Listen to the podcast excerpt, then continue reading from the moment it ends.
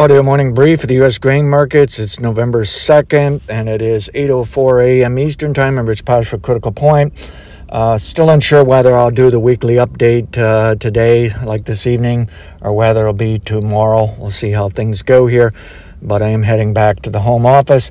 In terms of the markets, very pleased so far how things are working. I would have liked to have seen a bit of better strength here.